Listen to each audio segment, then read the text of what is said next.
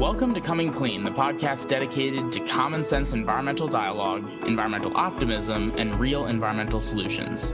This show is proudly powered by Orsted.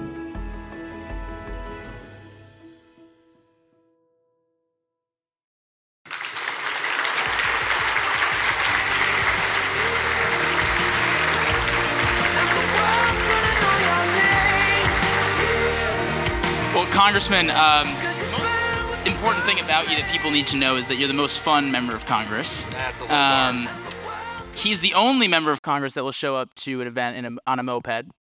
Uh, and the only member of Congress that I know is as good as ski at skiing and hiking as he is. But on top of being incredibly fun, which he said backstage is a really low bar, which is definitely true, um, he also is one of the most effective. And you just finished earlier this, or yeah, earlier this year, your first term as uh, a member of Congress, and yet you passed multiple bills, which sounds like not that big of a deal, but in Congress, that's like a huge deal to pass like a single bill, let alone multiple, in your first uh, couple of uh, you know years as a as a member of Congress. And I actually just want to give you a round of applause for being an effective member of Congress from the gate, because you don't you didn't have to do that. You could have been an AOC or a Marjorie Taylor Greene and just built up your name ID, and instead you actually got things done. And I want to give you your recognition for that. Thank you.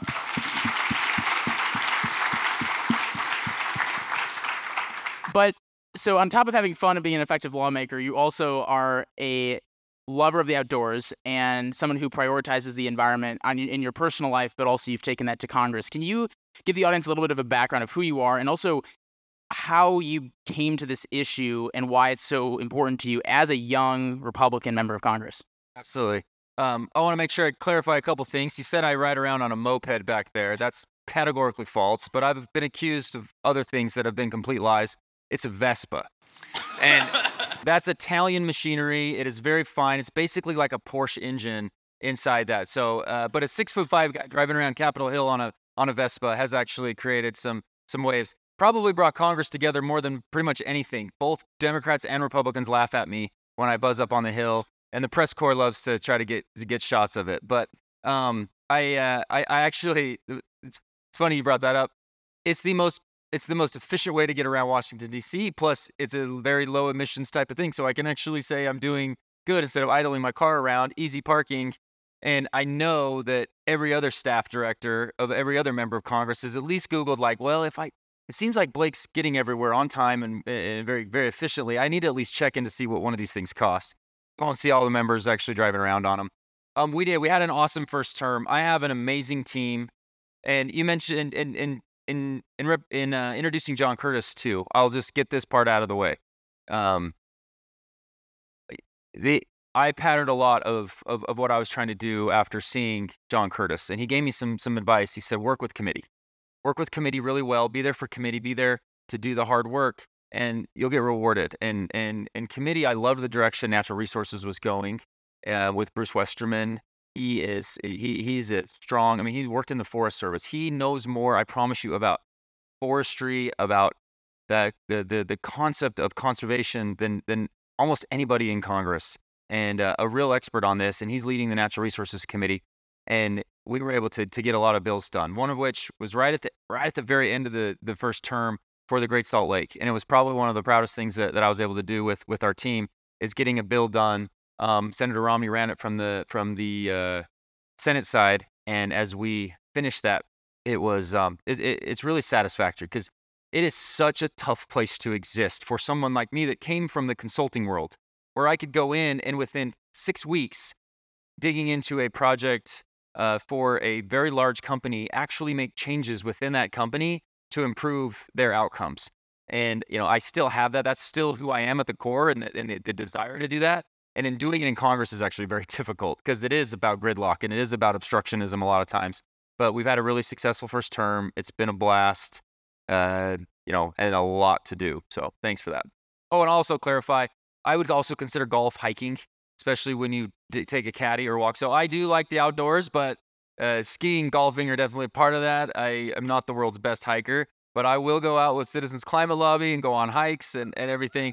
I got little boys that um, they're starting to get ready to, to actually experience more of that and the camping and everything. So we're kind of gearing up. We got the stuff and and I think in the next few years we're going to be able to do a lot more of it. Um, so within Utah, if you call yourself a skier, you better be good. So I clarify, I ski. I'm not a skier. I got buddies jumping off like 40 foot cliffs and everything, and uh, I'm I'm more uh, or just absolutely, you know, just want to respect what we have, learn from learn from what we've done well, and and build on that. Because I honestly think the the thing that's missing right now in in, in Congress, and it's been missing um, as a Republican voice for too long, and that's the other thing that I'll mention about uh, Representative Curtis. He made it easy for me to come in and follow his lead.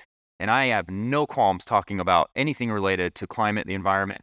Um, in a politically difficult situation that you would perceive, it's actually helped me and and and and, and earn credibility because um, we've had a lot of success over the last few years and the last decades, and we need to build on that instead of fundamentally change the direction we're going.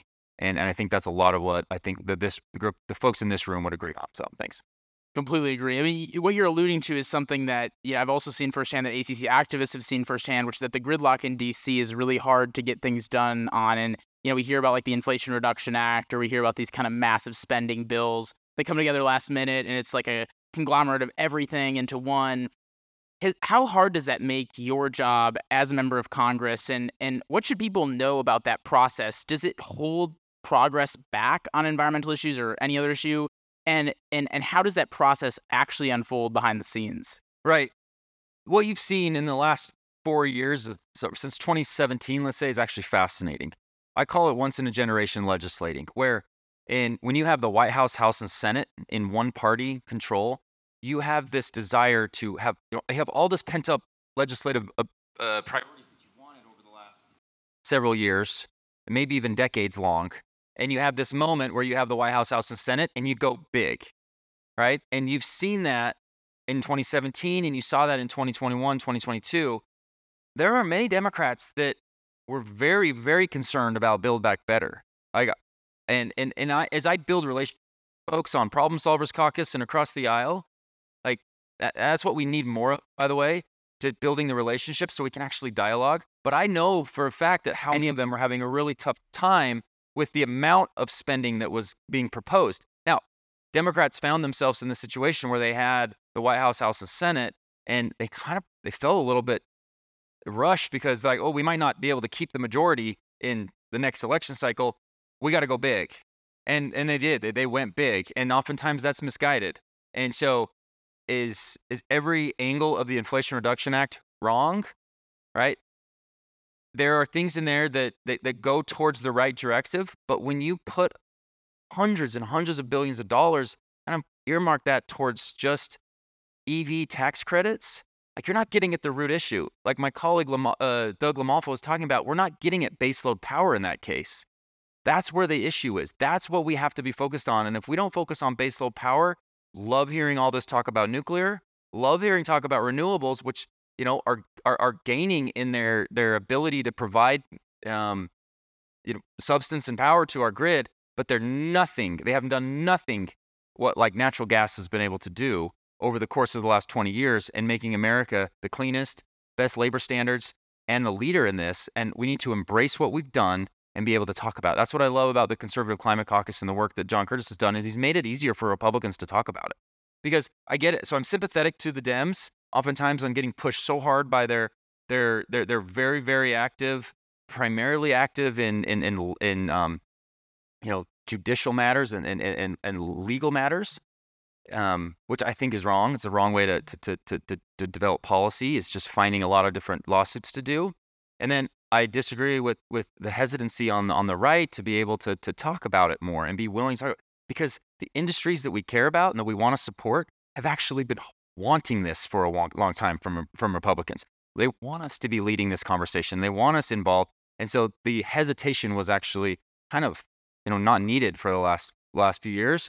And I'm just glad that that uh, we've we've gotten to a point where we can we can really lead on this. So we've had a dichotomy of basically what we call kind of climate alarmism versus denial. And those are like the two things, those are basically the two options that people have seen. And that's one of the reasons that ACC's movement has to exist uh, it's not a great dichotomy for people to have a- an option on. And you're seeing that in Congress from a narrative standpoint, but behind the scenes, you're seeing a lot of people try to work together from the Democratic and Republican side.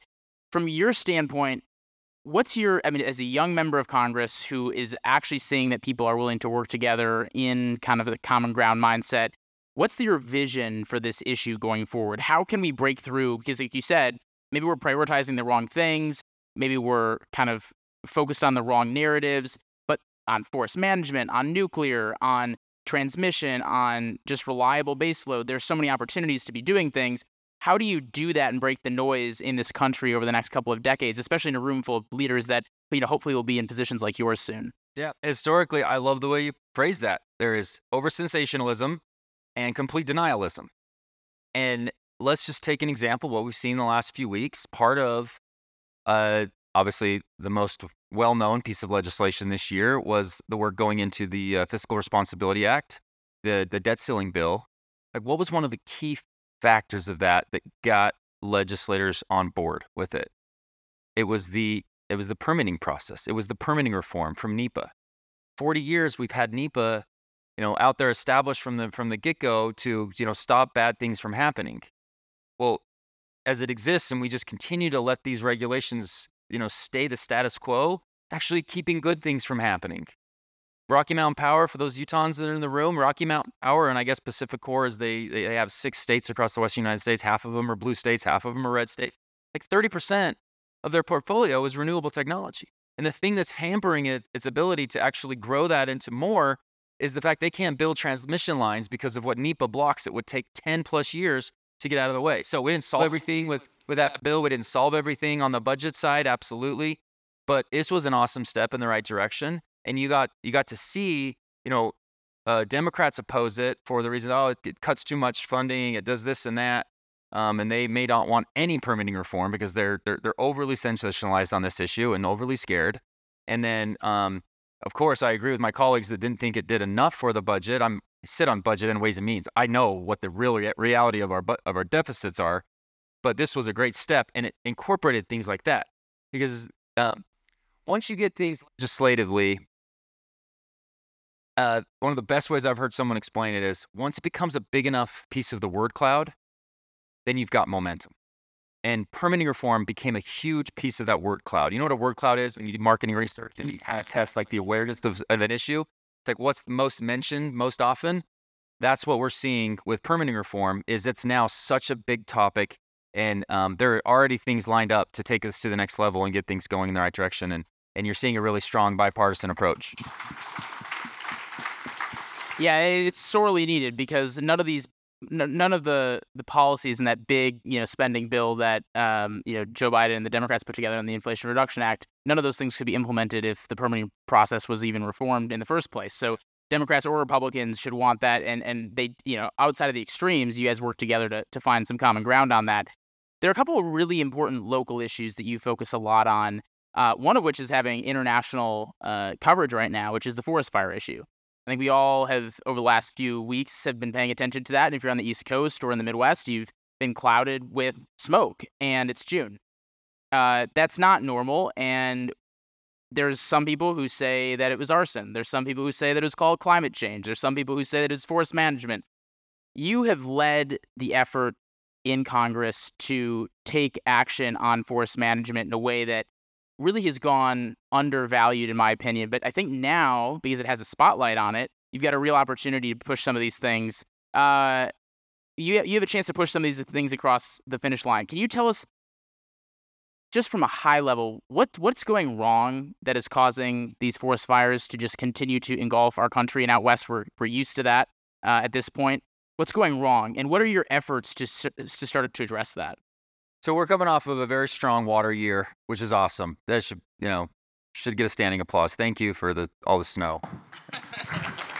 but um so what's going wrong is our inability to recognize there's long-term issues and short-term issues and they both can exist and you can deal with both of them, but one doesn't have to preclude the other.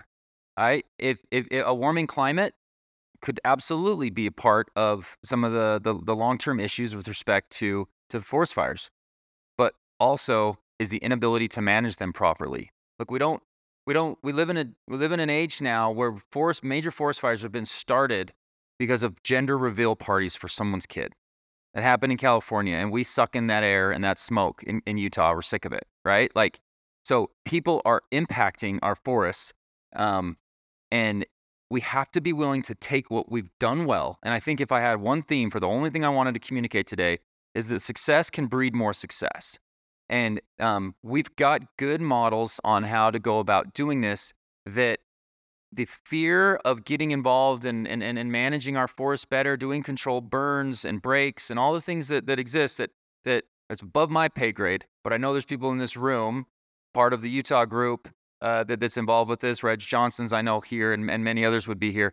Like they have the most sincere desire to do well in this industry. So our bill called the Firesheds Act um, is my legislative my legislative director. He's really passionate about this and if there could be one thing that we got done this year, this would be this would be it. And we're seeing obviously how important it is with the entire eastern seaboard being impacted by uh, uh, some forest north of us.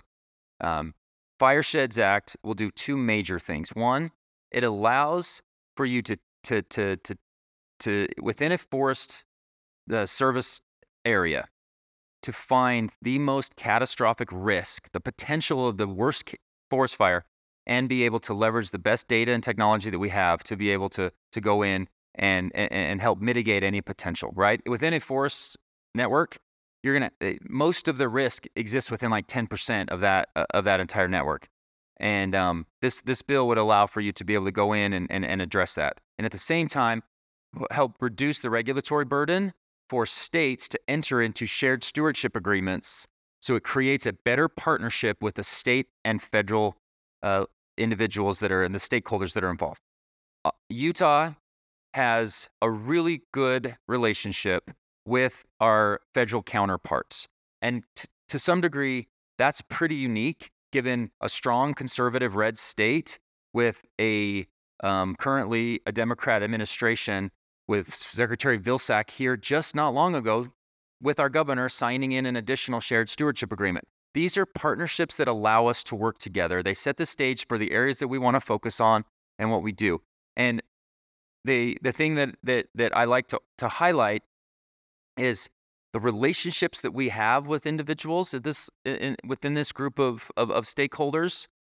That's key to actually improving the way we address forest fires. And I and I think that goes undervalued in thinking, oh, it's just a straight policy issue. No, it's the ability to work together. And so this bill would actually show other states, hey, look to Utah, look to some look look to some other areas that have had success and build on that. And you, your state, you you guys could your your state could actually do it too. So that's kind of the that's one key legislative thing that we're pushing for right now that I know would have a positive impact. Utah doesn't have, you know, it's it's not like Utah hasn't never had a forest fire, isn't perfect. We are subject to it too, and this year's going to be a little bit different because we've had so much water. We're going to have shrubs that are a lot higher, and so the risk is going to be, um, to some degree, even greater in some areas. So we have to be willing to always work together and find opportunities. And that's kind of what our legislation is trying to do. What I love about that is it's taking that local approach and, like you said, trying to replicate it and and show that if it's working in some place, that it can work in another. And I mean, it's true. If you look at the wildfire statistics, the states that have had the worst, either by land mass or per, like per per acre, uh, California, Alaska, Washington, some really bad states. Utah's done a great job of that. Sometimes you look I, I, well, maybe this is just me as a as like a policy nerd sometimes, but like looking at a bill and thinking, this seems so common sense. You've got a ton of Republicans and Democrats behind it, but yet it keeps being delayed and pushed back and pushed back and pushed back and pushed back, and then it doesn't get done, or maybe it does years later. Can you talk about like as a legislator, like why does that happen, and how can you change that from happening? If something is so unanimous and it's getting you know so much support, why doesn't it just get done? So, on a smaller bill like Firesheds Act, it's not a monumental piece of legislation. It has very little uh, budgetary implications too, which is a good thing because it it can't get opposed for for, for cost purposes. Um, it's a small piece of what's going to end up being a larger package. So this goes both ways on why it's so hard to get things done in Washington. Something that's popular is good enough to get added to um, a bill that's going to be run by the Republicans, and we're going to get Firesheds done. It's bipartisan. It's got bipartisan support and it's going to get put through committee and we'll get voted on. We'll get voted out of the House floor. Um, it's pretty simplistic. Good job. We got it done in the House. The Senate is a whole nother ball of wax. It requires a 60 vote threshold in the Senate. All right, you have to have usually right now it's a 40, 51, 50, 59, sorry, 49, 51 split. You have to have nine Republicans come on board for a, a priority, or you have to make it very bipartisan and sort of buck the the the, the fringes of both parties. And and there'll be things like that that, that come out. But that's typically on the must pass legislation. This isn't a must pass piece of legislation. This isn't a debt ceiling. This isn't an appropriations bill or like this year, the FAA reauthorization. That's a must pass bill. Um, there are things that have to get done. And we tend to just in Congress focus on that. And it's hard to necessarily move the smaller stuff. And on the opposite side, the things that are very popular, well, they get, they're like, oh, that's going to pass. Like, we're going to be able to pass this bill because it's very popular. Let's add on a few more other pieces of controversial things. And then it starts to create division. And that is leadership's prerogative sometimes. It's like, well, we got to get this this stuff done. We're going to get this passed, and then you start to see people back off of the legislation. So, um, if Congress could get more to kind of the way I know Utah runs their legislative process and and keeping it more single topic, single issue votes, it would be a dream for me. It's it's it's it's a we're a long ways from that, but uh, part of our our Republican majority, we're, we're we're kind of pushing that. Firesheds looks like it has a good outlook. It was it was good. It was the same exact bill under Democrat lead last year, and you know, it just didn't make the the progress. We're gonna we're gonna get to be able to get it through. Um, very confident we'll be able to get it through the House this year, and we'll see if we can do anything in the Senate. It kind of sounds like Congress, at least these days, is like high schoolers procrastinating. Maybe more junior high. Junior high. I mean, you're basically saying that nothing menial you know, or trivial in terms of the size and scope of the bill will ever get done until the last minute, until some big thing has to happen, and that no one's really going to pay attention to getting anything done until the last second. And should I mean, I guess this is deviating from the environmental side of things, but it but it, it has to do with this conversation, and the policy. Is that an effective way to legislate? And how do we get out of that? No, let me take it out of the context of environment and climate and everything. Like Medicare Part A runs insolvent in 2032. Like the, the trust fund that funds Medicare Part A runs insolvent in 2032. And um, right now, it's just being used, Medicare and Social Security are just being used as a political ploy. And it's just going to be constantly leveraged to, oh, Republicans want to gut your Social Security. No, not the case at all. Um, hey, Republicans, even President Trump's out there saying, like, hey, Republicans, don't touch Social Security because that's going to play well with elderly voters. And so the impo- the big important things get become wedge issues. Immigration has been been a wedge issue. Uh, debt largely has been a, a, wedge issue. My biggest passion, debt and deficit, by far the biggest thing I want to be uh, back there working on. And um, we can either choose in the next decade to truly go after and strengthen these programs and figure out how we can we can do X, Y, or Z. And there is lots of good bipartisan approaches to addressing Social Security and Medicare. But we'll see if uh, if, the, if if if that happens, or if we wait till the eleventh hour and we make the changes, we make it one hard vote, and hopefully you survive your next election instead of the potential of it being very difficult politically. Um, and so that's that's kind of why the debt ceiling. You have to be like, you know, President Biden early on. Oh, let's talk. Let's do the debt ceiling, and then for three months he won't ever meet. And we finally had to pass a bill. Then force a conversation, and then Secretary Yellen moved the date up, then it's like, oh, we got to meet. We got two weeks, and let's go after it really hard. And then there was good effort on both sides to actually find where this was going to work out. Um, but that should have been done three months prior. And we just continue to push it to the uh, that that moment of uh, brinkmanship, and because it's sometimes easier politically. That's just the reality, which it, is the unfortunate part. And that's why relying on the federal government to solve all these challenges is not always the best idea. Um, and it's a perfect example of why local action, state action, corporate action, you know, community-led action is such a huge part of this process. We passed our Great Salt Lake bill with help of the Audubon Society, right? And and, and industry and and all these different stakeholders. Like it was it was such a great collaboration of people. And that would be the thing that I would say to you all that matters and your involvement and making sure that not only just voting and being involved in primaries are important but truly getting involved in organizations that can have a direct link to um, led to, to, to Congress. I was given an award this year by the Theodore Roosevelt Conservation Partnership. Joe Manchin and I were given this award this year. It was a huge honor Um, we had been successful my first term, like we had, t- we had talked about. We got a lot of bills done, sportsman issues that are strongly, you know, that's where a lot of the funding comes from to like the Pittman, the Pittman Robertson and, and a lot of the conservation efforts. I would say that hunters and anglers and folks like that are some of the original conservationists. And that's still a very bipartisan issue. You get things done there. Um, made a Great American Outdoors Act. It's got some implementation problems, and we're a little concerned that Utah doesn't necessarily get reflected in, in where the funding goes, and we're going to keep pushing on that. But like you saw, Congress kind of come together for some of that too. Well, whether it's the Great Salt Lake, which you work on a lot, or forest fires, or uh, the importance of the China conversation in this, the, the critical minerals, all the different parts that you've been active on. I want to thank you for your leadership on that because you're the one who's trying to push the conversation past the witching hour and get things done before then. Uh, you're kind of doing that in a lonely way, just like you're on your Vespa in a lonely way. But hopefully, just like the Vespa, more members of Congress join you soon. Thank you so much for your leadership, Congressman, and thanks for being here. Appreciate what all you do. Thank you. And before we jump, the Coming Clean podcast is grateful to be powered by Orsted, a wonderful company strengthening America's energy security with reliable and domestic clean energy. Through its integrated renewable energy solutions, Orsted is creating American jobs, investing in American communities, and driving American innovation, all while preserving our country's natural habitats. A clean energy future truly connects us all, and Orsted is helping lead the charge. To learn more, visit us.orsted.com.